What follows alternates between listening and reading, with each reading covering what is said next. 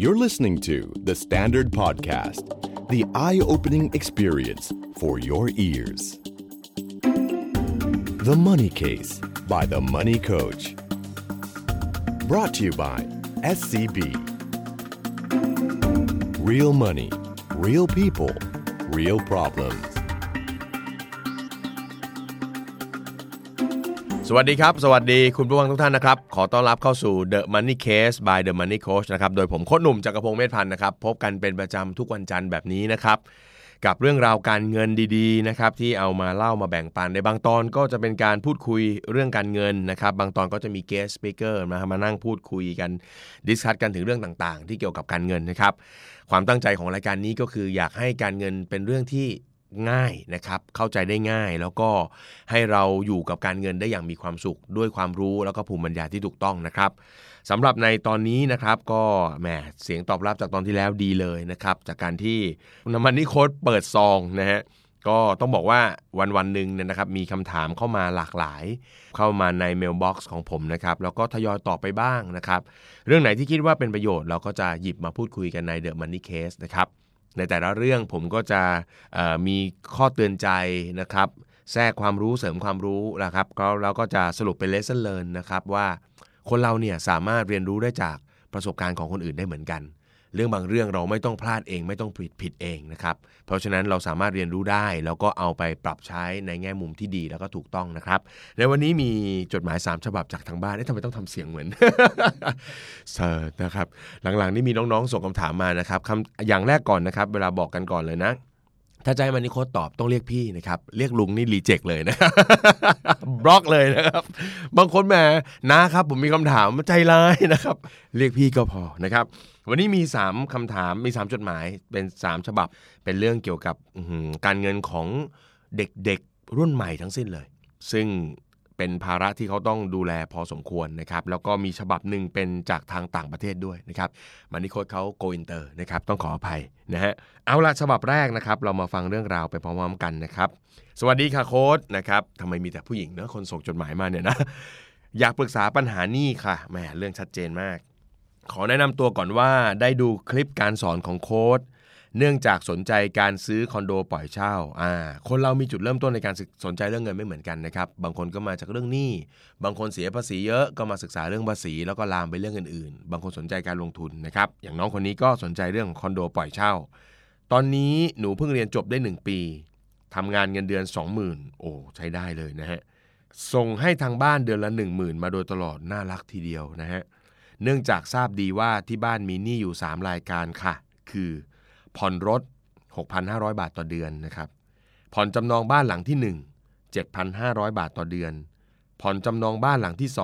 2 10,000 บาทต่อเดือนนะฟังจากข้อมูลตรงนี้ก็ 10,000 ที่ส่งให้ก็น่าจะช่วยได้ประมาณหนึ่งก็น่าจะครึ่งหนึ่งนะครับที่เหลือก็คงจะเป็นภาระของทางบ้านเองนะฮะซึ่งที่ผ่านมารับรู้การใช้จ่ายของทางบ้านตลอด ว่ามีการใช้จ่ายกันอย่างไร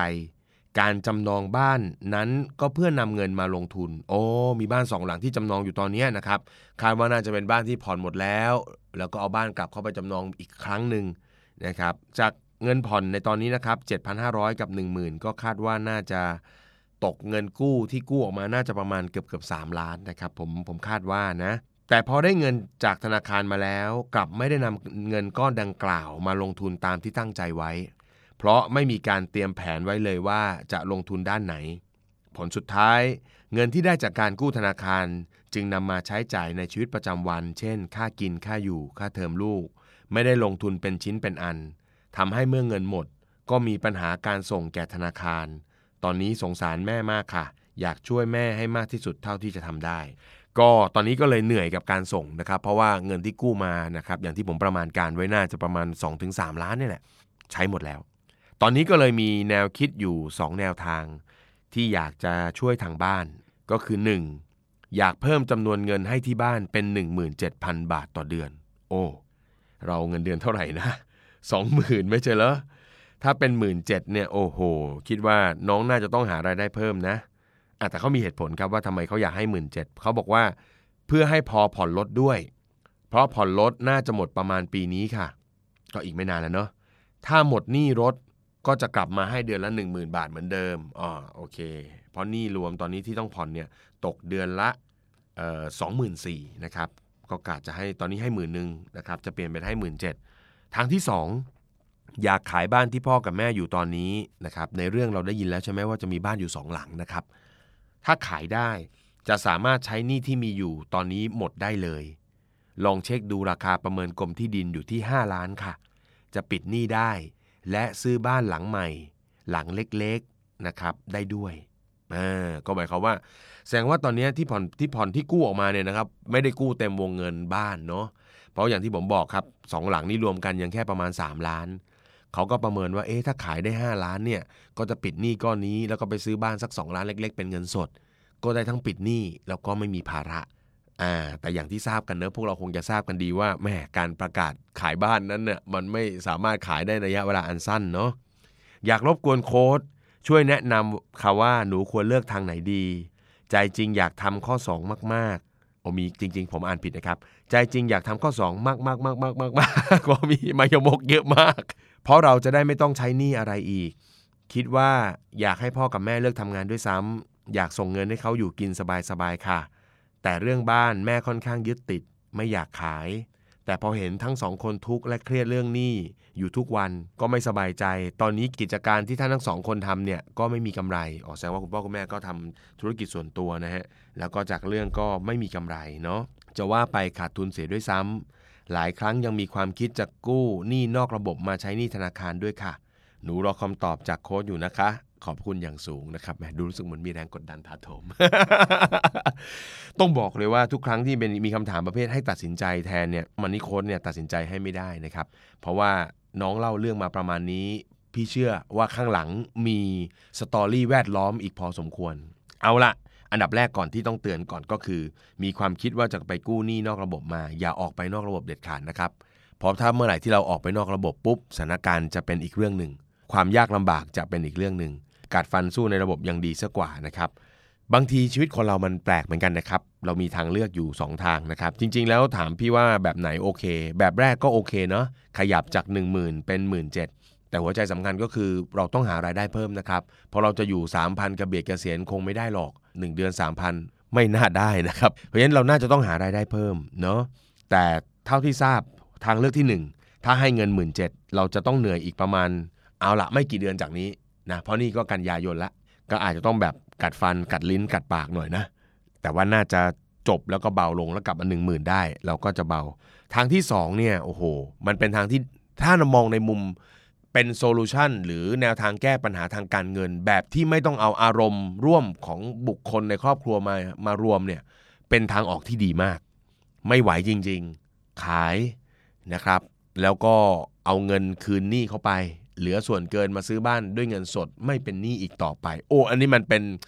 นะโซลูชันหรือแนวทางที่ยอดเยี่ยม แต่พอเราเอาอารมณ์ความรู้สึกของคนในครอบครัวเข้ามารวมมาจับด้วยนะพี่ก็กล้ารับประกันว่า เรื่องนี้ใหญ่โตแน่ๆนะครับ ที่กล้าพูดอีกเหมือนกัน เพราะว่าโค้ชเองก็เคยเจอเรื่องแบบนี้เหมือนกันนะครับในยุคหนึ่งที่ผมเคยเป็นหนี้หนักๆแล้ว ไม่ไหวจริง ๆ คิดทางออกในเชิง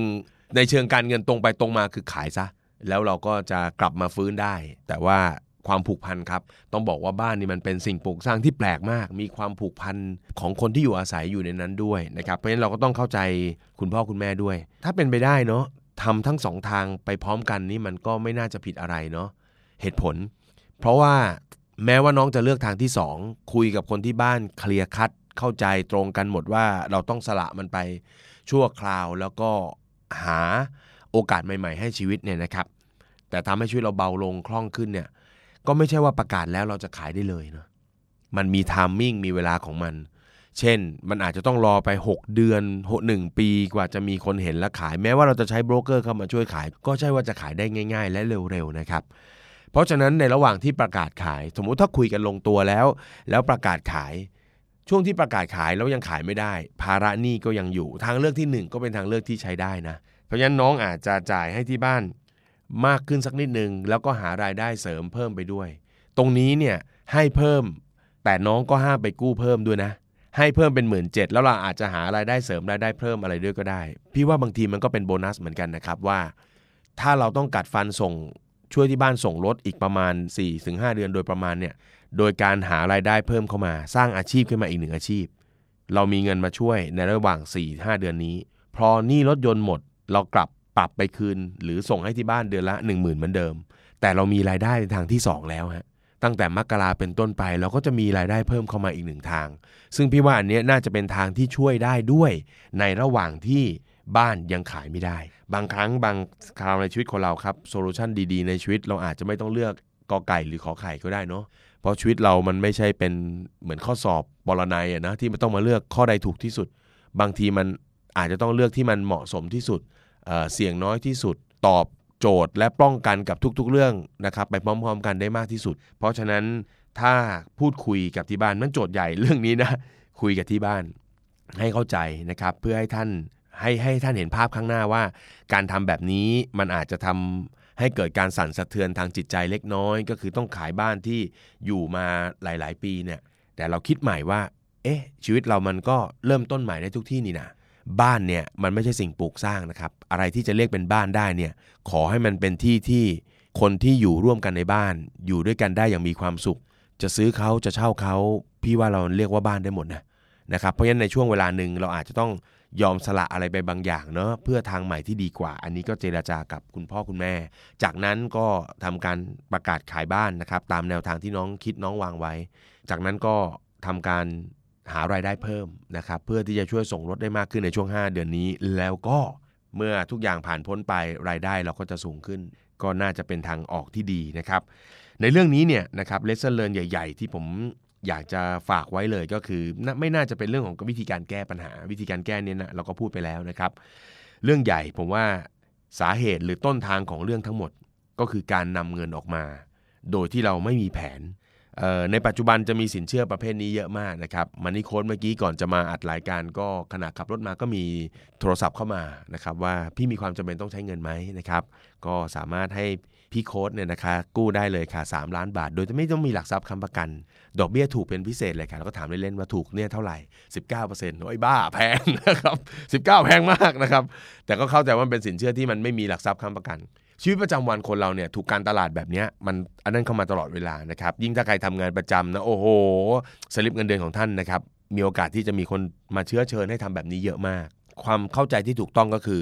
ทุกครั้งเนี่ยคนเราเวลาจะลงทุนเนี่ยเขาจะคิดถึงไอเดียการลงทุน มีความรู้ในการลงทุนนั้นก่อน เรื่องเงินเนี่ยคิดเป็นทีหลังนะฮะต้องคิดทีหลัง อาจจะเก็บสะสมเงินมาอาจจะกู้เงินเพิ่มอาจจะหาหุ้นส่วนอันนั้นว่ากันอีกทีแต่ไม่ใช่ว่าเราไฟแนนซ์เงินออกมาก่อน โดยที่ยังไม่มีวัตถุประสงค์ชัดเจน อันนี้เป็นเรื่องที่ต้องระวังนะครับ แล้วก็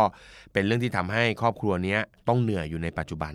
ทุกครั้งที่จะไฟแนนซ์เงินจำไว้ว่านั่นคือเงินที่มีต้นทุนจำคำนี้ไว้ฮะท่านได้เงินก้อนมาในเดือนนี้อีก 30 วันจะต้องเป็นเดือนแรกที่ท่านจะต้องเริ่มทยอยผ่อนส่ง ดังนั้นมันตลกนะ ยกตัวอย่างเช่นไฟแนนซ์เงินมา 2 0 0 0 0 0ดอกเบี้ยเอาต่ำๆเลยสมมติ 4.5% 2 4 5 ไม่ได้คิดอะไร ผ่านไป 1 เดือน เงินก็ต้องเป็นไงฮะ ถูกผ่อนชำระกลับคืนไป แล้วเราไม่ได้คืนเข้าเฉพาะเงินต้น เรามีดอกเบี้ยที่ต้องคืนเขาในช่วงเดือนแรก ๆ ปีแรก ๆ ดอกเบี้ยก็แพงมาก ต้องจ่ายดอกเบี้ยสูงมาก เพราะเงินต้นมันยังสูงอยู่ ทีนี้ประกอบกัน พอเงิน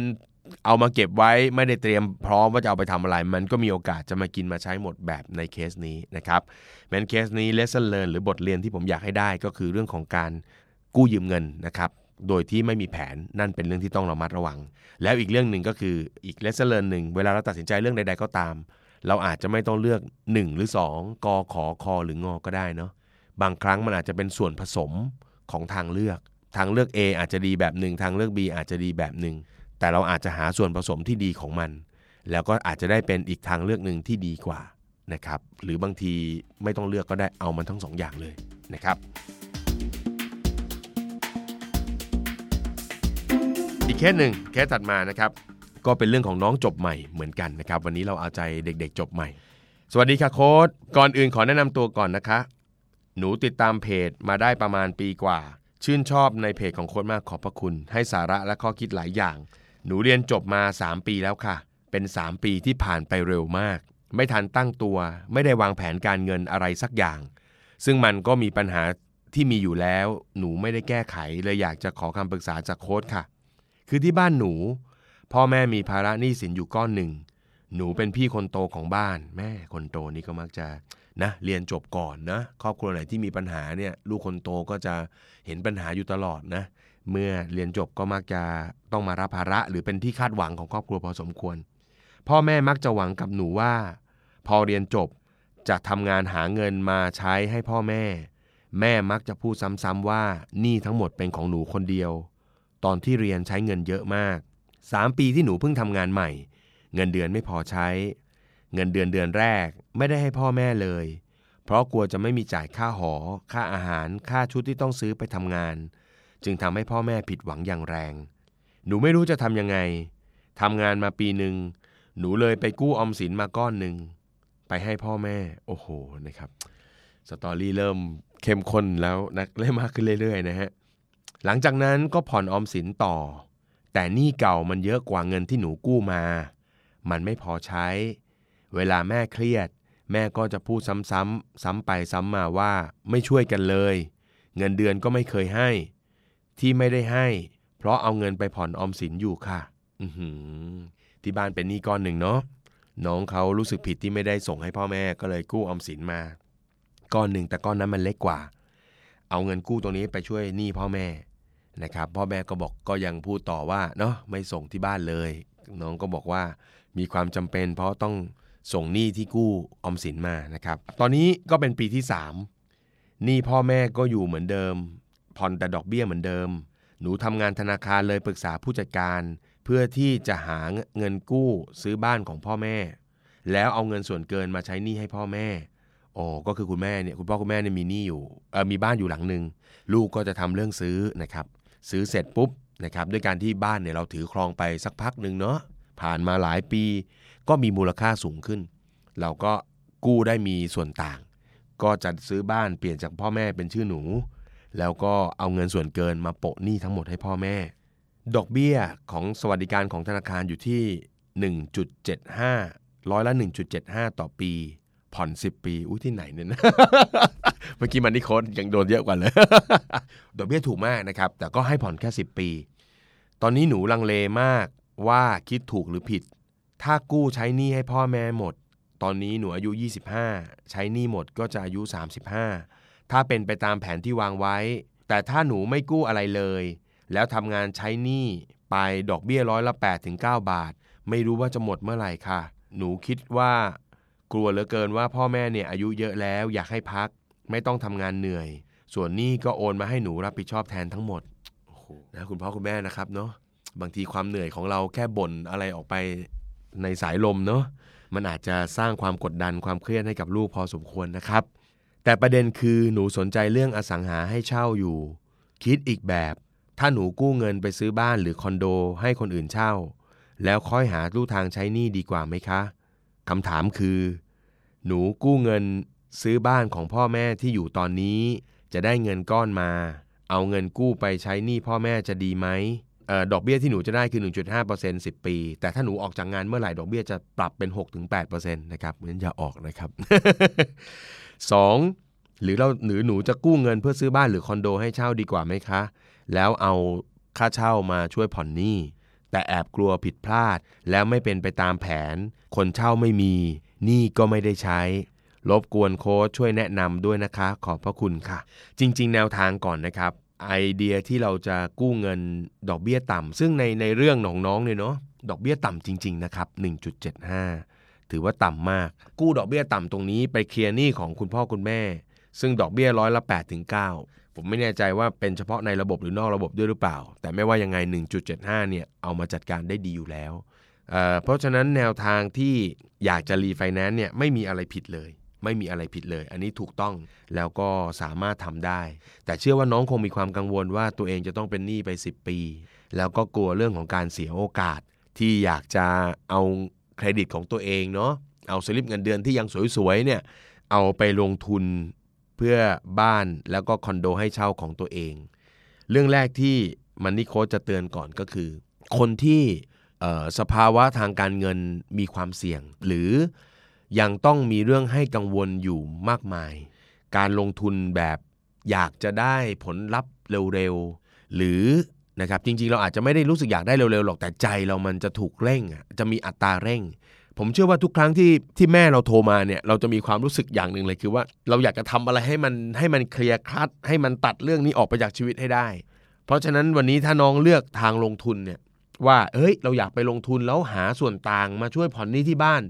เราจะได้ใช้ทรัพย์สินผ่อนหนี้มันน่าจะเป็นแนวคิดที่ดีกว่า แล้วพอหนี้หมดเราก็จะได้ทรัพย์สินเป็นของตัวเองที่สร้างกระแสเงินสดเลี้ยงดูรายจ่าย เราทำให้เรามีอิสรภาพทางการเงิน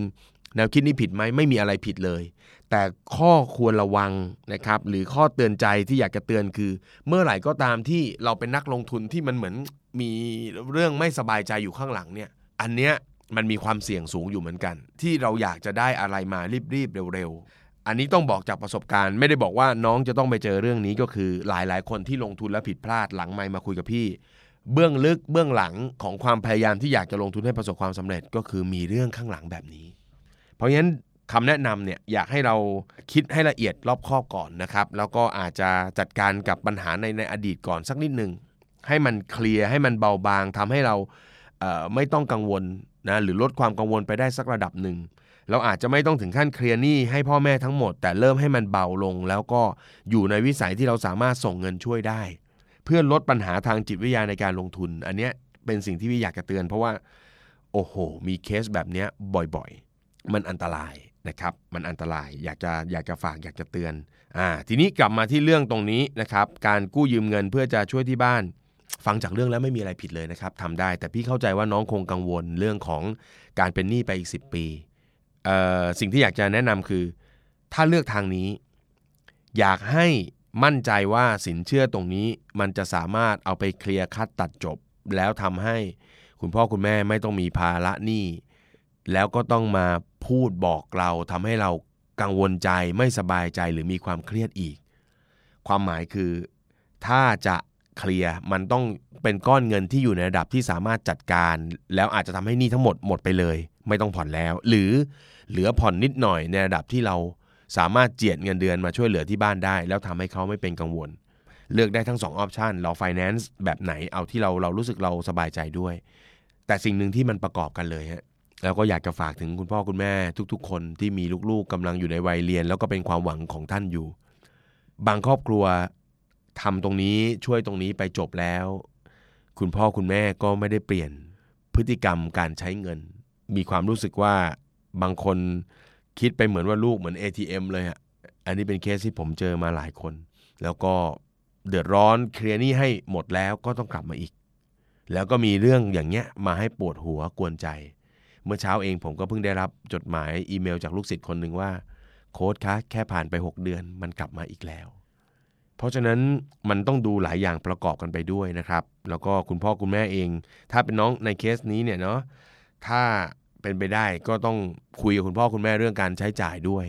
หรือคุณพ่อคุณแม่เองครับ ท่านควรจะดูแลรายได้ของท่านแล้วนะ ถ้าเกิดว่าไม่มีหนี้แล้วเนี่ยเนาะลูกก็อาจจะต้องส่งเงินให้ใช้จ่ายบางส่วน แล้วก็คุณพ่อคุณแม่ก็พยายามกินอยู่ใช้จ่ายให้ให้เพียงพอในตรงนั้น หรืออาจจะสร้างรายได้เพิ่มด้วย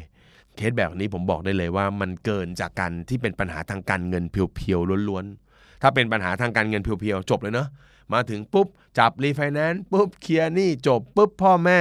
ใช้ชีวิตไปตามปกติไม่ต้องมารบกวนลูกอีก ลูกก็ใช้ชีวิตนะทำงานเติบโตมีเงินเก็บเงินออมสร้างครอบครัวใหม่ไม่เดือดร้อน ครอบครัวเก่าไม่เดือดร้อน มีพบปะกันเดือนละครั้งนั่งกินข้าวพูดคุยกันยิ้มแย้มแจ่มใส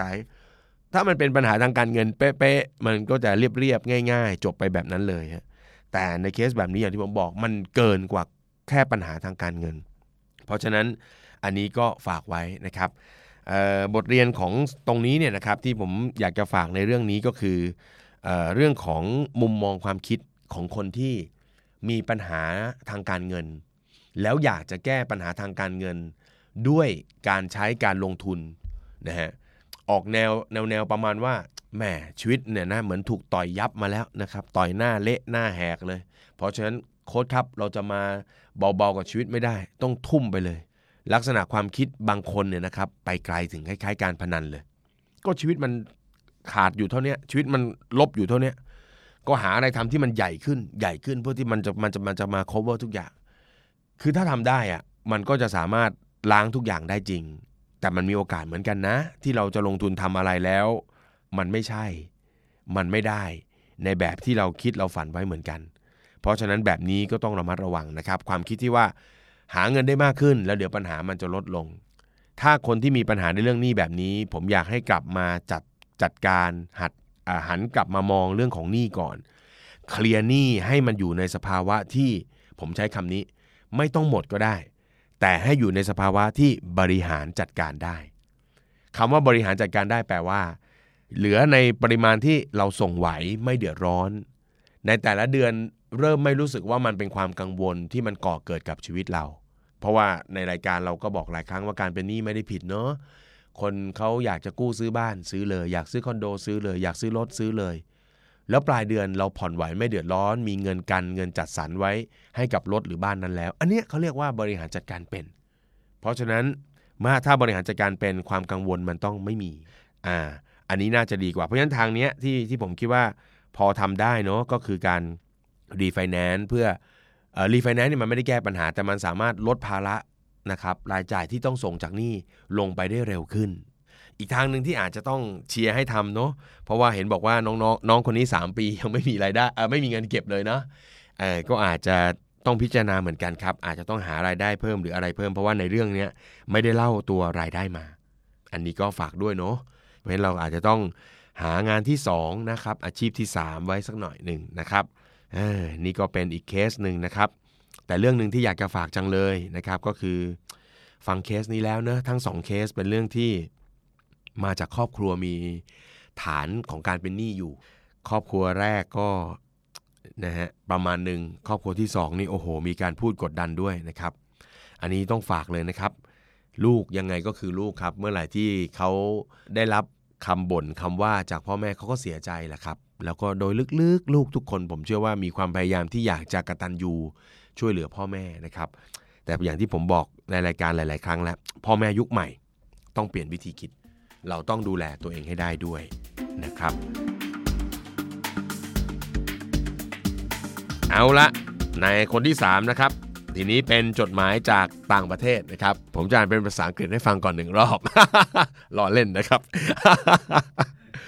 จดหมายฉบับนี้นะฮะก็เป็นน้องที่เรียนอะคนที่ยังเรียนไม่จบด้วยนะครับ เป็นชาวต่างชาตินะครับ ก็พิมพ์ภาษาไทยได้นะครับ ก็เลยพิมพ์มาคุยกันนะ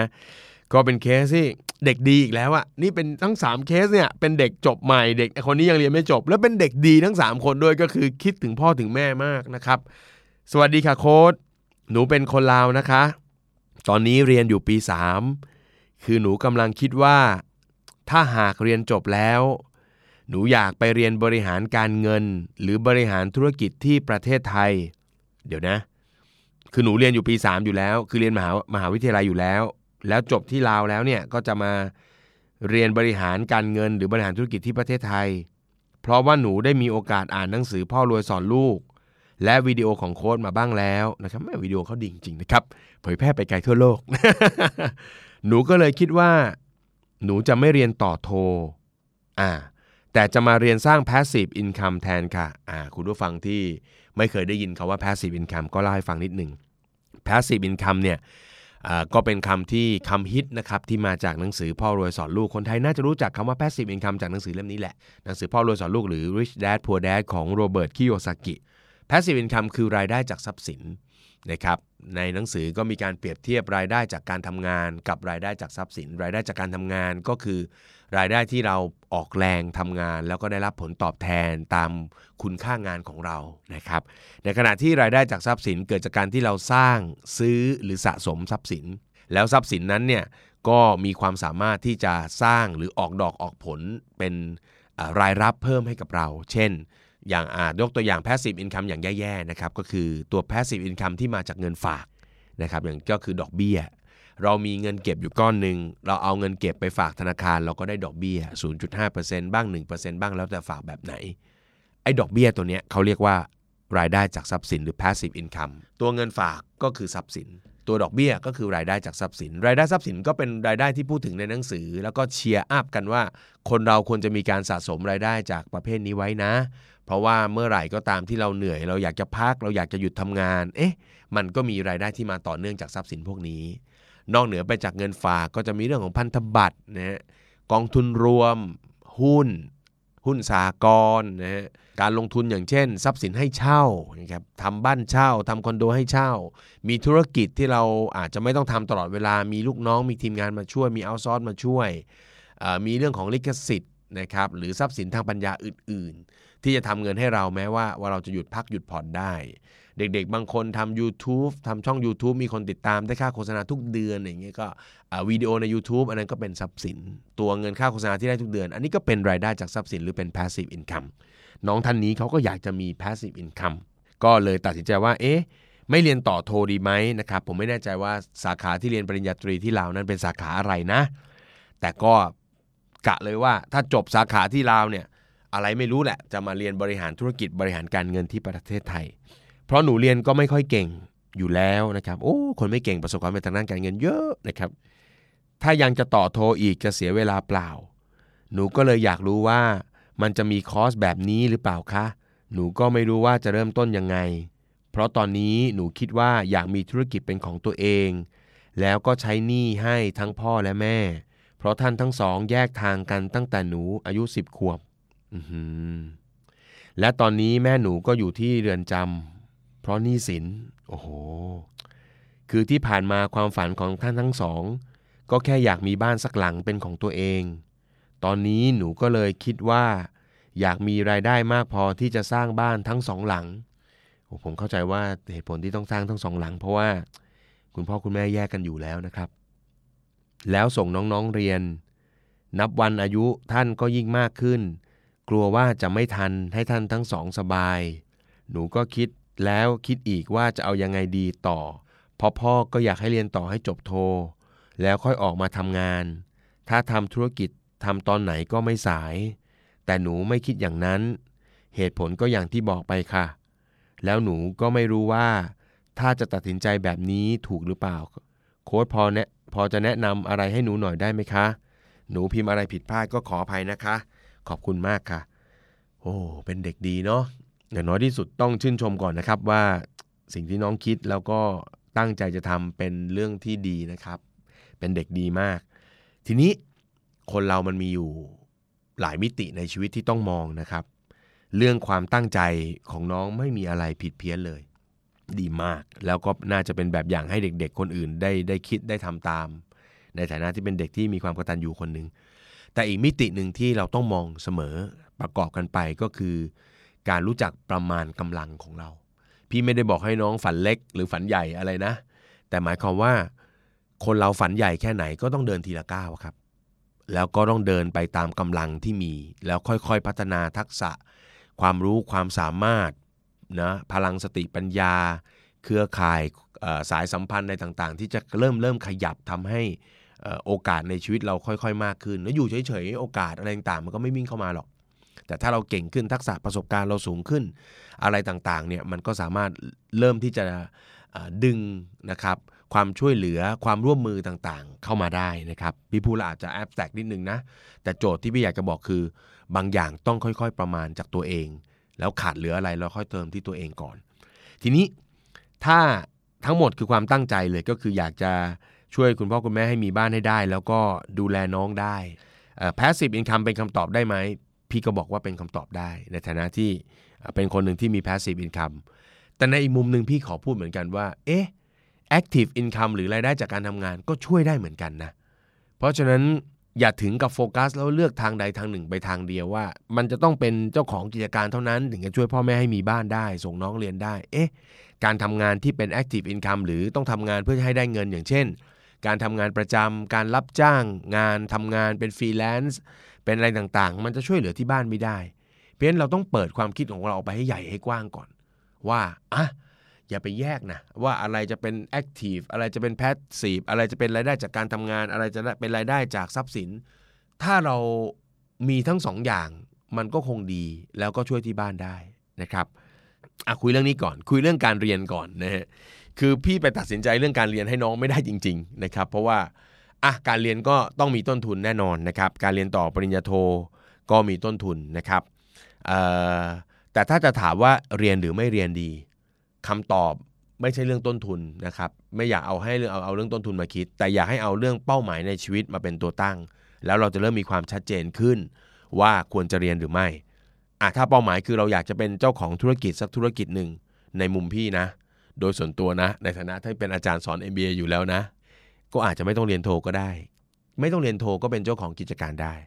ทีนี้ไม่ต้องเรียนโทอีกช้อยหนึ่งที่เราเลือกก็คือ จะมาเรียนบริหารการเงินบริหารธุรกิจที่ประเทศไทยจำเป็นไหมก็ไม่จำเป็นอีกเหมือนกัน การเป็นเจ้าของกิจการเนี่ยเราลองไปดู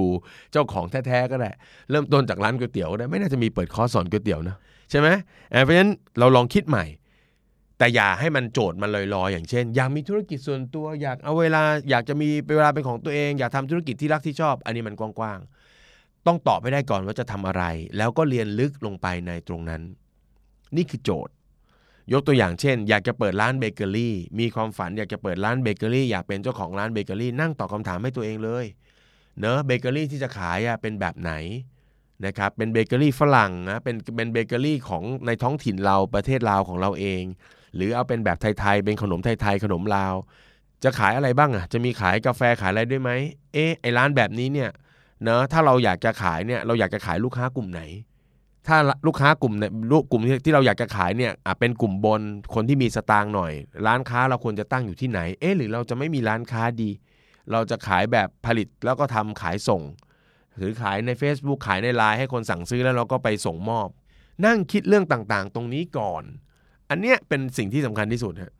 เอาให้ชัดแล้วก็เอากระดาษมาหนึ่งแผ่นนะแผ่นเดียวก็พอแล้วก็เขียนเขียนเขียนพอเราเขียนทั้งหมดที่เราอยากจะได้ เห็นภาพร้านเห็นการโอเปอเรชันว่าร้านจะต้องทำอะไรบ้าง เอ๊ะตกลงต้องเปิดร้านไหมร้านควรจะตั้งอยู่ที่ไหน จากนั้นทั้งหมดมันจะถูกถ่ายออกมาเป็นเนื้องานอย่างเช่น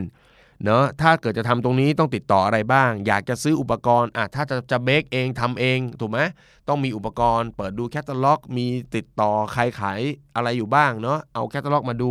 ต้องเตรียมเงินเท่าไหร่ประมาณยังไง คนที่เป็นเจ้าของกิจการเขาลงทุนเวลากับสิ่งนี้มากกว่า จากนั้นเขาค่อยๆ ต่อจิ๊กซอของเขาอะถูกไหมฮะอ่า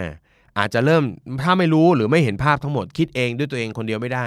เราลองไปนั่งร้านที่เขาเราชอบกิน ไปนั่งคุยกับคนที่เขาทำกิจการนี้ ไม่ว่าจะเคยทำล้มเหลวเคยทำสำเร็จ ลองไปเก็บข้อมูลพวกนี้ แล้วก็นั่งคุยเก็บข้อมูล เก็บข้อมูล ใช้เวลากับสิ่งนี้ ตอนนี้เรียนอยู่ปี 3 ยังไม่ออกมาทำงานไม่เสียหายครับ ลูกศิษย์พี่คนหนึ่งอยากทำร้านคาราโอเกะแบบครอบครัว โดยใช้คอนเทนเนอร์เหมือนกับคอนเทนเนอร์ก่อสร้างเนี่ยเอามาตั้งวางในพื้นที่แล้วก็ทาสี ก็มาถามพี่ว่าอยากเปิดแบบนี้ทำยังไง ต้องไปเรียน MBA ไหม ต้องไปเรียนต่อโทอะไรไหมไม่ พี่ก็แนะนำเขาว่าให้เขาไปคุยกับเจ้าของที่เขามีคนทำแบบเนี้ยอยู่และประสบความสำเร็จ ร้านแบบไหนที่เราชอบไปนั่งคุยไปนั่งดู เก็บข้อมูลมาว่าร้านหนึ่งร้านจะมีร้านหนึ่งร้านแบบนี้ได้เราต้องมีอะไรบ้าง ต้องทำอะไรบ้าง กลุ่มลูกค้าเป็นแบบไหน กลุ่มลูกค้าแบบนี้ชอบอะไร ต้องทำอะไรให้เขาบ้าง นั่งเก็บข้อมูลแบบนี้ให้มากที่สุด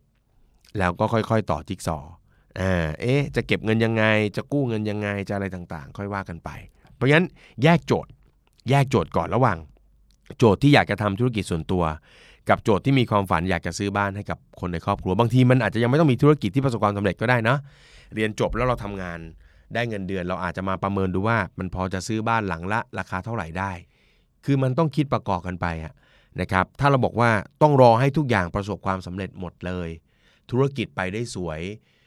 มีรายได้มีกำไรจากธุรกิจมากพอถึงจะซื้อบ้านให้คนในครอบครัวได้ บางทีมันอาจจะไม่ใช่ก็ได้นะครับ หลาย ๆ ครั้งคนเราตั้งความฝันตั้งเป้าหมาย จากนั้นเราก็คิดหาวิธีการ แล้วเราก็ติด ยึดอยู่กับวิธีการที่เรามองเราเชื่อ ว่าเฮ้ยมันต้องมีธุรกิจ มันต้องมี passive income ถ้ามีธุรกิจมี passive income เราจะซื้อบ้านในฝันให้คนในครอบครัวได้ ทั้งสองท่านที่เช่าบ้านเข้ามาตลอดไม่เคยมีบ้านของตัวเอง ก็จะได้มีบ้านตัวเอง ลองคิดใหม่เนาะเราอาจจะไม่ต้องติดกับทางนั้นก็ได้ แล้วเราก็ตั้งใจทำงาน รอให้เรียนจบ แล้วก็ทำงานหาเงินกู้ซื้อบ้านก็ได้ หรือผมไม่รู้ฮะทำงานปี 3 อาจจะเริ่มทำหารายได้ก็ได้ นะครับอาจจะรับของมาขาย อาจจะเริ่มทำสินค้าขายนะครับทดลองขายกับคนรู้จักคนใกล้ตัวก่อนว่าสินค้ามัน work มันโอไหมหรือไม่ก็อาจจะทำ YouTube เนาะอ่าเป็นช่องที่เป็นช่องของตัวเองเก็บสตางค์เนาะทำเราอาจจะเรียนเก่ง เราอาจจะเปิดรับสอนพิเศษ อะไรก็ไม่รู้ครับดึงจากทักษะตัวเองออกมาใช้ก่อน เพราะพวกนี้ลงทุนต่ำมากนะงั้นต้องระมัดระวังครับ คนเราพอ เดินอยู่บนความฝันนานๆ เราไม่ได้หยุดทบทวนรีวิวเนี่ยเราจะรู้สึกเลยว่า เหลือทางรอดทางที่ใช่อยู่ทางเดียว มีประตูอยู่ทางเดียวที่เราจะไปสู่ฝันได้ มันมีวิธีการมากกว่าหนึ่งนะ ที่จะได้ซื้อบ้านให้กับคนที่เรารักได้นะครับหนึ่งก็คืออาจจะไม่ไม่ใช่ธุรกิจก็ได้ อาจจะเป็นงานประจำงานเสริม อาจจะไม่ใช่ passive income อาจจะเป็น active income ก็ได้ อาจจะไม่ใช่รายได้จากทรัพย์สิน อาจจะเป็นรายได้จากการทำงานก็ได้ อาจจะไม่ต้องรอให้เรียนจบเรียนต่อโทก็ได้ อาจจะเริ่มตั้งแต่วินาทีนี้ก็ได้ หรืออาจจะรอให้เรียนจบ แล้วเริ่มทำงานจริงจังแล้วทำงานขนานกันไปก็ได้ เส้นทางร้อยแปดพันเก้าเป้าหมายกำหนดไว้เขียนไว้นะครับ บนภูผาเลย แต่วิธีการให้อยู่บนพื้นทราย นี่เคยฟังไหมล่ะนะคือเป้าหมายนะให้มันชัดไว้นะครับ แล้วให้มันย้ำเตือนตัวเราตลอด เป้าหมายที่ชัดของหนูคือ ไม่ใช่การสร้างธุรกิจ แต่คือการมีบ้านให้คนที่เรารัก แล้วก็เลี้ยงดูน้อง ส่งเสียน้องให้เรียนจบไหว วิธีการอยู่บนพื้นทรายครับ อะไรก็ได้ที่ถูกต้องถูกกฎหมายถูกศีลธรรม แล้วพาไปสู่ตรงนั้น ภายใต้ทักษะ ความรู้ประสบการณ์ที่เรามี ก็อันนี้ก็เป็นเรื่องที่ฝากไว้นะครับ แต่ก็ดีใจนะครับที่เห็นเด็กยุคใหม่เนอะบางทีอาจจะไม่ใช่เด็กไทยหรอก แต่เป็นเพื่อนบ้านเราอย่างประเทศลาวผมก็ถือว่าเราเป็นประเทศที่มีวัฒนธรรมใกล้เคียงกันมากเนอะเป็นประเทศที่ถูกสอนเรื่องของความกตัญญู การรู้คุณนะครับแล้วก็เรื่องของการตอบแทนบุญคุณพ่อแม่ ก็เชื่อว่าน้องๆทั้ง 3 คนในวันนี้นะครับ ก็เป็นคนที่มุ่งดีคิดดีกับคนในครอบครัวทั้งหมดเลยนะครับ ก็ขอให้ประสบความสำเร็จนะครับ ขอให้ความตั้งใจนะครับ หรือมาแล้วก็ไม่ว่าน้องจะตัดสินใจเลือกทางใดจากที่ได้แนะนำไปในในทั้ง 3คำถามนี้นะครับ ก็ขอให้มีผลลัพธ์ของการตัดสินใจที่ดีนะครับ เป็นลูกที่ดีของพ่อแม่นะครับ แล้วก็ทำให้คุณพ่อคุณแม่มีความสุขได้ในแบบที่ตั้งใจนะครับ และนี่คือ The Money Case by The Money Coach ในตอนนี้นะครับ กับ Real Money Real People Real Problem จริง ๆ นะครับ ก็ใครมีคำถามแบบนี้ก็ส่งมาที่ The Money Coach ได้นะครับ ก็จะหยิบมาตอบมาเล่าให้ฟังกัน เรื่องราวดีๆ ของคนอื่น ความตั้งใจดีๆ ของคนอื่นนะครับ และประสบการณ์ดีๆ ของคนอื่น อาจเป็นบทเรียนที่ดี และเป็นแนวทางในการการตัดสินใจครั้งสำคัญของชีวิตคุณได้ครั้งหนึ่งเหมือนกัน เรียนรู้เรื่องราวดีๆ จากชีวิตคนอื่น แล้วเราก็จะมีภูมิปัญญาทางชีวิต และก็ภูมิปัญญาทางการเงินที่ดีขึ้นตามไปด้วยนะครับ วันนี้ขอบคุณมากสำหรับการติดตาม เป็นกำลังใจให้กับ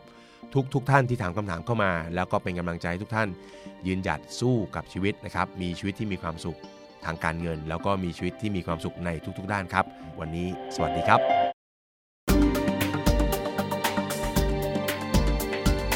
ติดตามทุกรายการของ The Standard Podcast ทาง Spotify, YouTube และทุกที่ที่คุณฟัง podcast ได้แล้ววันนี้ The Standard Podcast Eye Opening for your ears